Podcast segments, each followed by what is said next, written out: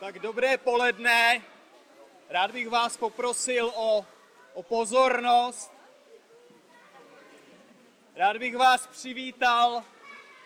vás přivítal na dnešním křtu. Jak už všichni víte, dneska bude pokřtěný Martin Horák. Budu se snažit mluvit nahlas, tak abyste slyšeli, a potom budu prosit Martina, až bude mít svědectví, aby také mluvil nahlas. Tak možná je to trochu složitější, kdybyste neslyšeli, tak prosím mi ukažte. Nebo bys třeba tady.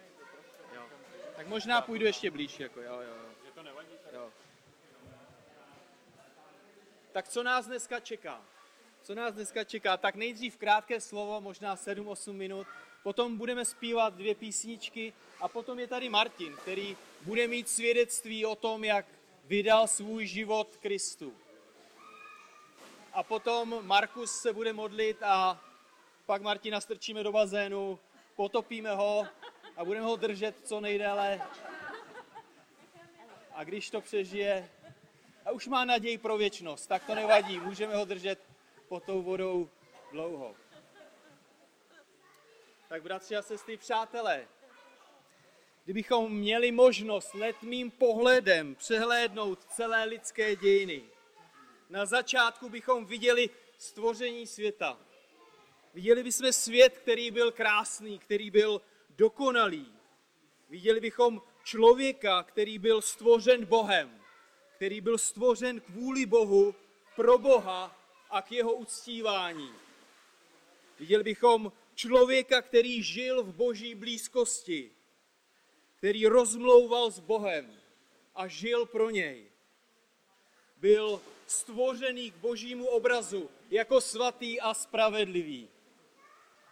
Člověka, který neustále zažíval, zažíval pokoj, radost a naplnění, protože byl v boží přítomnosti. Člověka, který měl takto žít věčně. Dovedete si to představit? Který měl takhle žít věčně. Ale potom se stalo něco zásadního. Potom se stalo něco naprosto radikálního, co změnilo ráj na zemi vmísto sobectví, utrpení a smrti. Pochybuje někdo o tom, že země je místo utrpení, bolestí a smrti?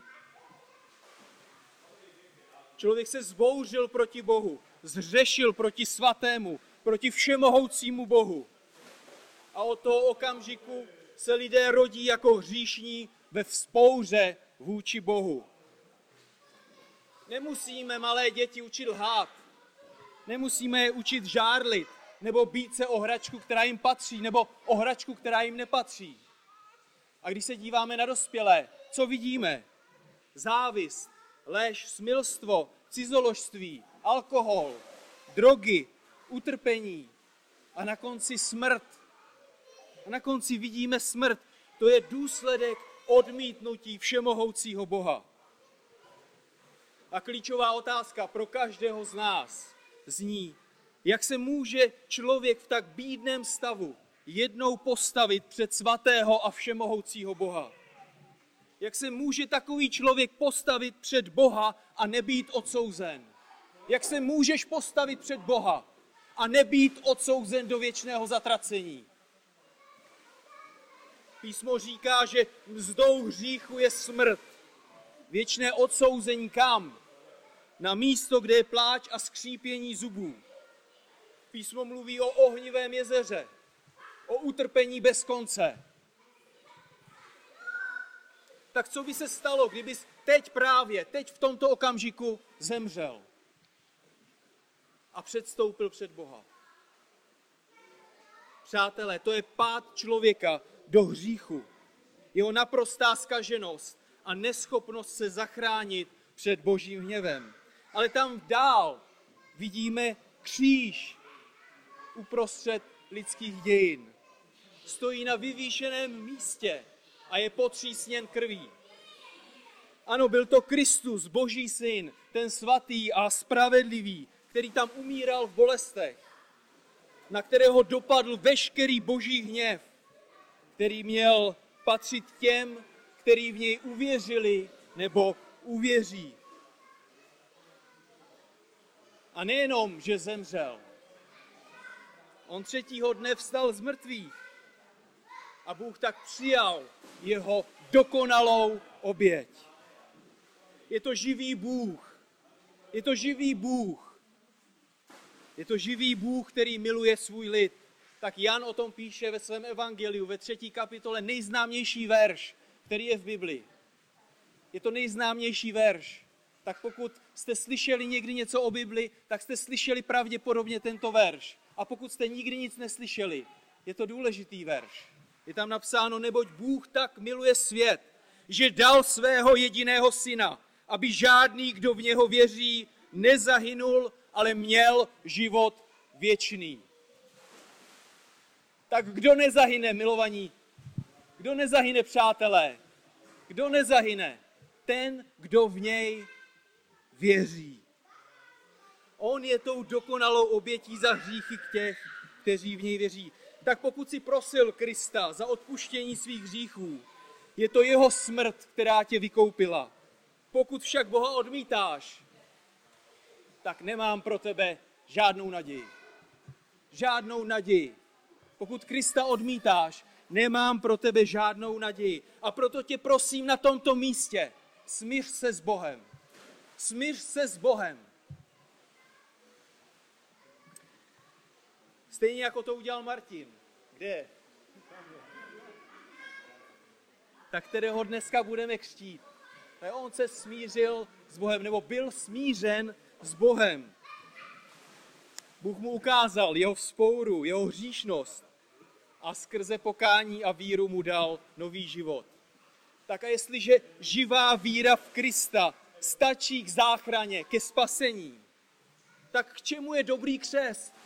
Proč musí být Martin ponořen do vody, která je tady před námi? Listu Koloským ve 2. kapitole ve 12. verši čteme. S Kristem jste byli ve křtu pohřbeni a spolu s ním také vzkříšeni vírou v Boha, jenž ho svou mocí vzkřísil z mrtvých. A tady vidíme, co se duchovně stalo v životě člověka, když uvěřil. Čteme, že vírou v Krista. V podstatě to znamená, že se s ním stotožnil v jeho smrti a vzkříšení. Byl duchovně ponořen do Krista, je ukryt v Kristu a tak zachráněn pro věčnost. Stejně jako Noé, znáte ten příběh o Noém, o velké potopě, o božím soudu? Tak stejně jako Noé, který byl před potopou, před božím hněvem, ukryt v arše a tak byl zachráněn.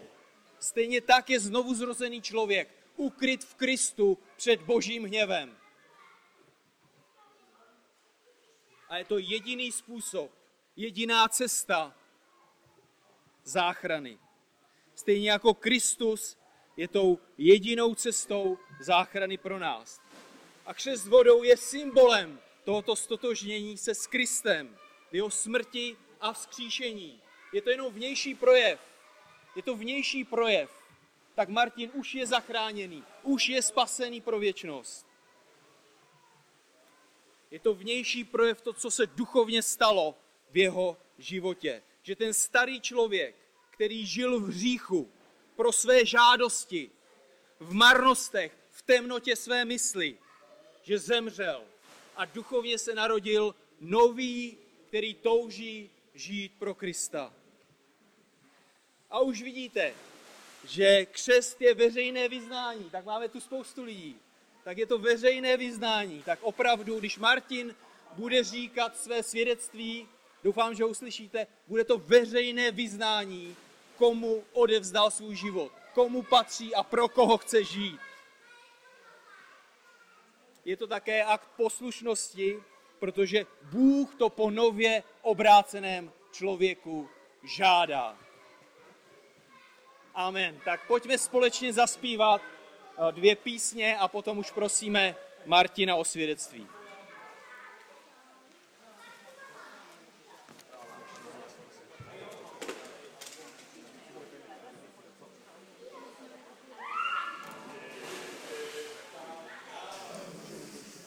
píseň znovu.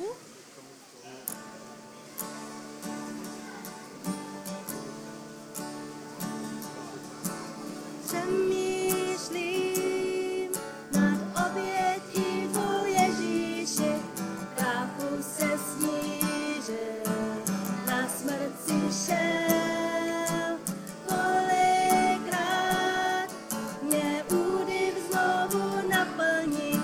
Thank you.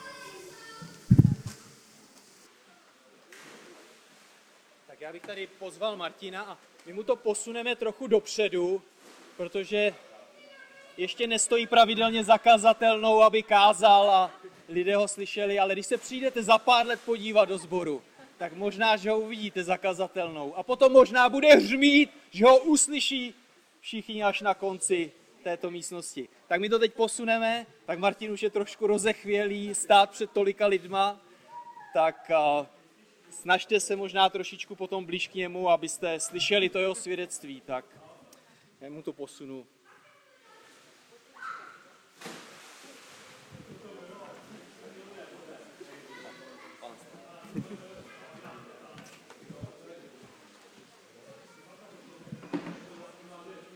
Tak jo, tak děkuju, že jste všichni dorazili. Teď se připravte, bude to tak 2 hodiny. Kázání ještě jedno. Ne, dělám si srandu, bude to tak na 10 minut. Je to jakoby o tom, jak jsem uvěřil. Tak bych vám chtěl říct své svědectví, jak Bůh změnil můj život.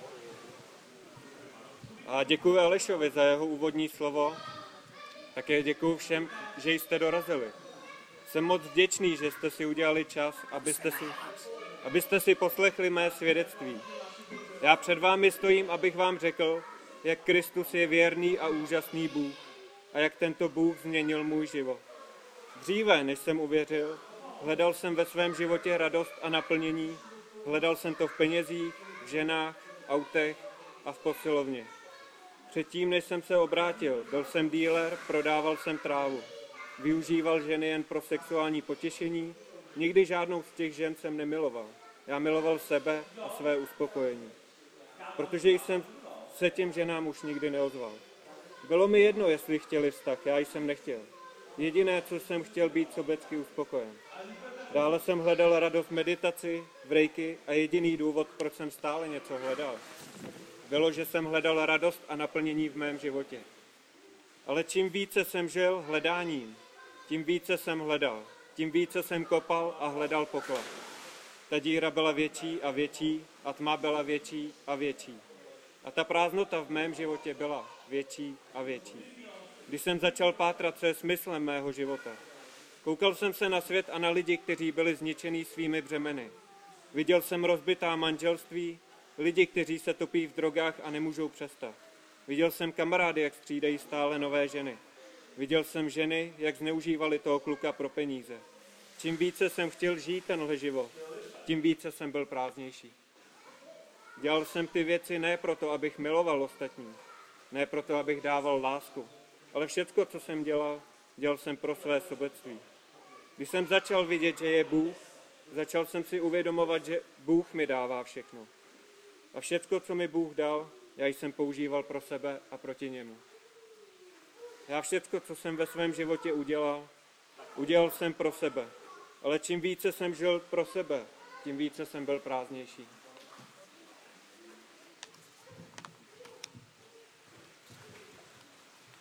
Omlouvám se, mi to trošku zamotá. Čím více jsem žil tímhle životem, tím více se mé břemeno stávalo větší a větší a já byl prázdnější a prázdnější. Mé svědomí bylo úplně zničené. Najednou jsem byl v nemocnici, doktoři nechápali, co se děje. Já také nechápal, co se děje, myslel jsem si, že zemřu. Můj život byl úplně zničený. Dostával jsem záchvaty úzkostí a panické ataky. Zhubil jsem za rok z 95 kg na 80. Bál jsem se, že umírám, že mám nemoc. Ale nebyla to tělesná bitva, byla to duchovní bitva. Dostal jsem kontakt na Markuse a Markus mě navštívil v nemocnici a mluvili jsme spolu a Markus mi vysvětlil, proč můj život je tak zničený. Já začal rozumět tomu, že ten důvod, proč jsem tak zničený, bylo jen kvůli mému hříchu a vzpouře proti svatému Bohu. Je spousta lidí, kteří mají zmatek, mají úzkosti a deprese, mají zničené vztahy, zničený život, jejich svědomí je rozbité, celý svět hledá něco, co mu dá smysl žít. Já jsem také hledal, co mi dá smysl žít. A když jsem konečně našel odpověď, na začátku jsem takovou odpověď odmítal. Věděl jsem, že Bůh je, ale nikdy jsem nevěřil, že může být z ničeho něco. Protože za každou stavbou je nějaký stavitel. Navíc jsem viděl, že nejen, že Bůh je, ale že budu před ním muset stát. Bible říká, že po smrti se postavíme každý před Boha. A jako každý člověk jen jednou umírá a potom bude soud. Židům 9:27. A Bible říká, že to bude za chvíli. Jakub 4:14 říká, vy přece nevíte, co bude zítra, co je váš život. Jste jako pára, která se na okamžik ukáže a potom zmizí. Když jsem začal vidět, v jakém problému se nacházím, začal jsem chápat, proč jsem potřeboval spasitele. Bible říká, že Ježíš nepřišel ne proto, aby mi dal peníze, já nepotřebuji peníze. Ježíš nepřišel proto, aby mi dal manželku, já nepotřebuji manželku. A jsem potřeboval odpuštění hříchů, a jsem potřeboval čistý svědomí. A jsem potřeboval být osvobozen od svýho hříchu. Jan 3:16 říká, neboť Bůh tak miloval svět, že dal svého jediného syna, aby žádný, kdo v něho věří, nezahynul, ale měl život věčný.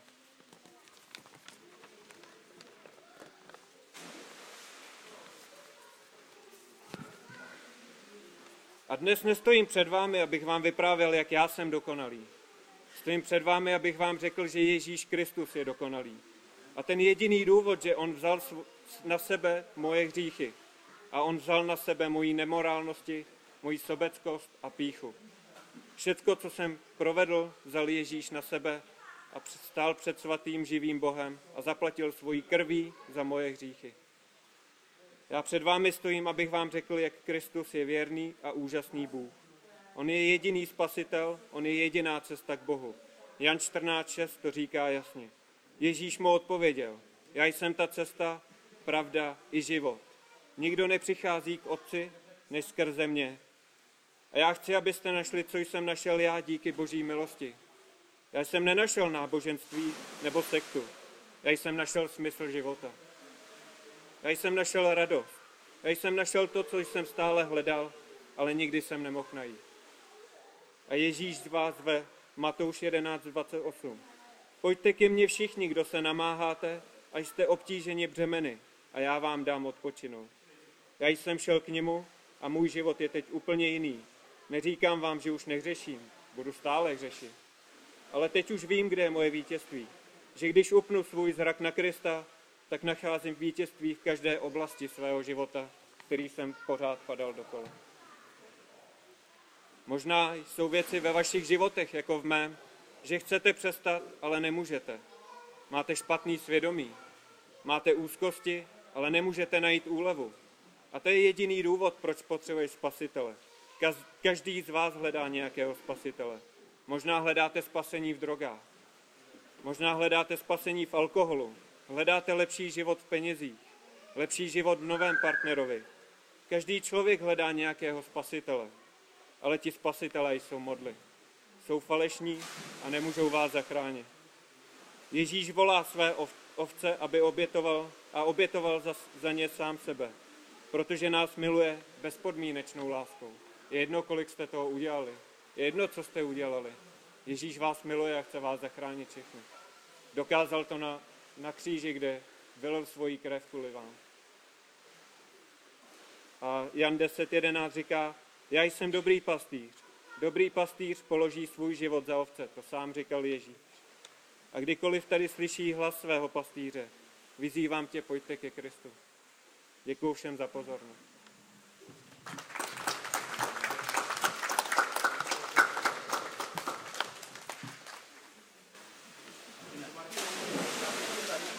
Jo, jako Markus bude se modlit za Martina a potom už bych prosil Daniela a Martina jako hodíme do vody. Pane Bože, jsme strašně vděční za tvou lásku. Pane, děkujeme ti za to, co jsi udělal pro nás skrze svého syna. A děkuji ti, pane, za Martina.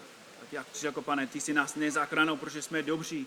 Ty jsi nás nepřišel, protože jsme tak hodní a že jsme si zasloužili něco dobrého od tebe.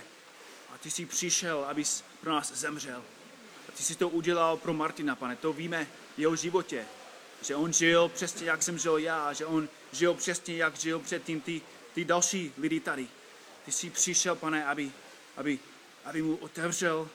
abys mu otevřel oči, aby viděl svůj stav, aby viděl, co přesně potřebujeme a co přesně potřebuje Martin. Tak pane, děkuji ti za to, co jsi udělal, děkuji ti za toho mladšího bratra a modlíme se za něho, pane, aby se použil ke tvé slávě. Dej mu moudrost. Pane, víme, že křesťanský život není jednoduchý. Ale víme, že často jsme ještě pokoušeni, abychom dělali něco hloupého, špatného proti tobě. Proto, pane, se modlíme za Martina. Dej mu moudrost, dej mu cílu, dej mu větší víru, aby chodil s tebou i ve světě, které tebe nenávidí. Děkuji ti ještě jednou za něho. Buď s ním, pane, a používej ho ke tvé slávě. A modlíme se, pane, ty věci ve jménu tvého vlastního syna, Ježíše Krista. Amen. Amen. Amen. A teď už poprosíme Martina, aby se odebral do vody.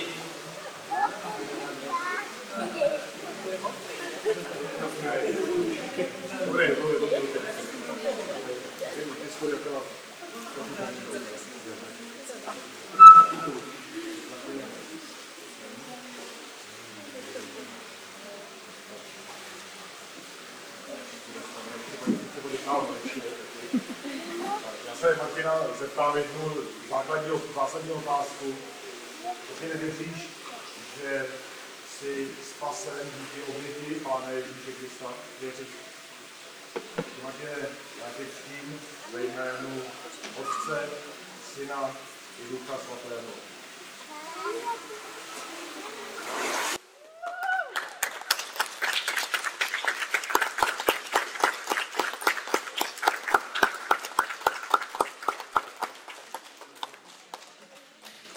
To byl předposlední bod našeho programu, ten úplně poslední se odehrává v Kladně ve sboru, tak jste srdečně zváni na čaj, na kávu.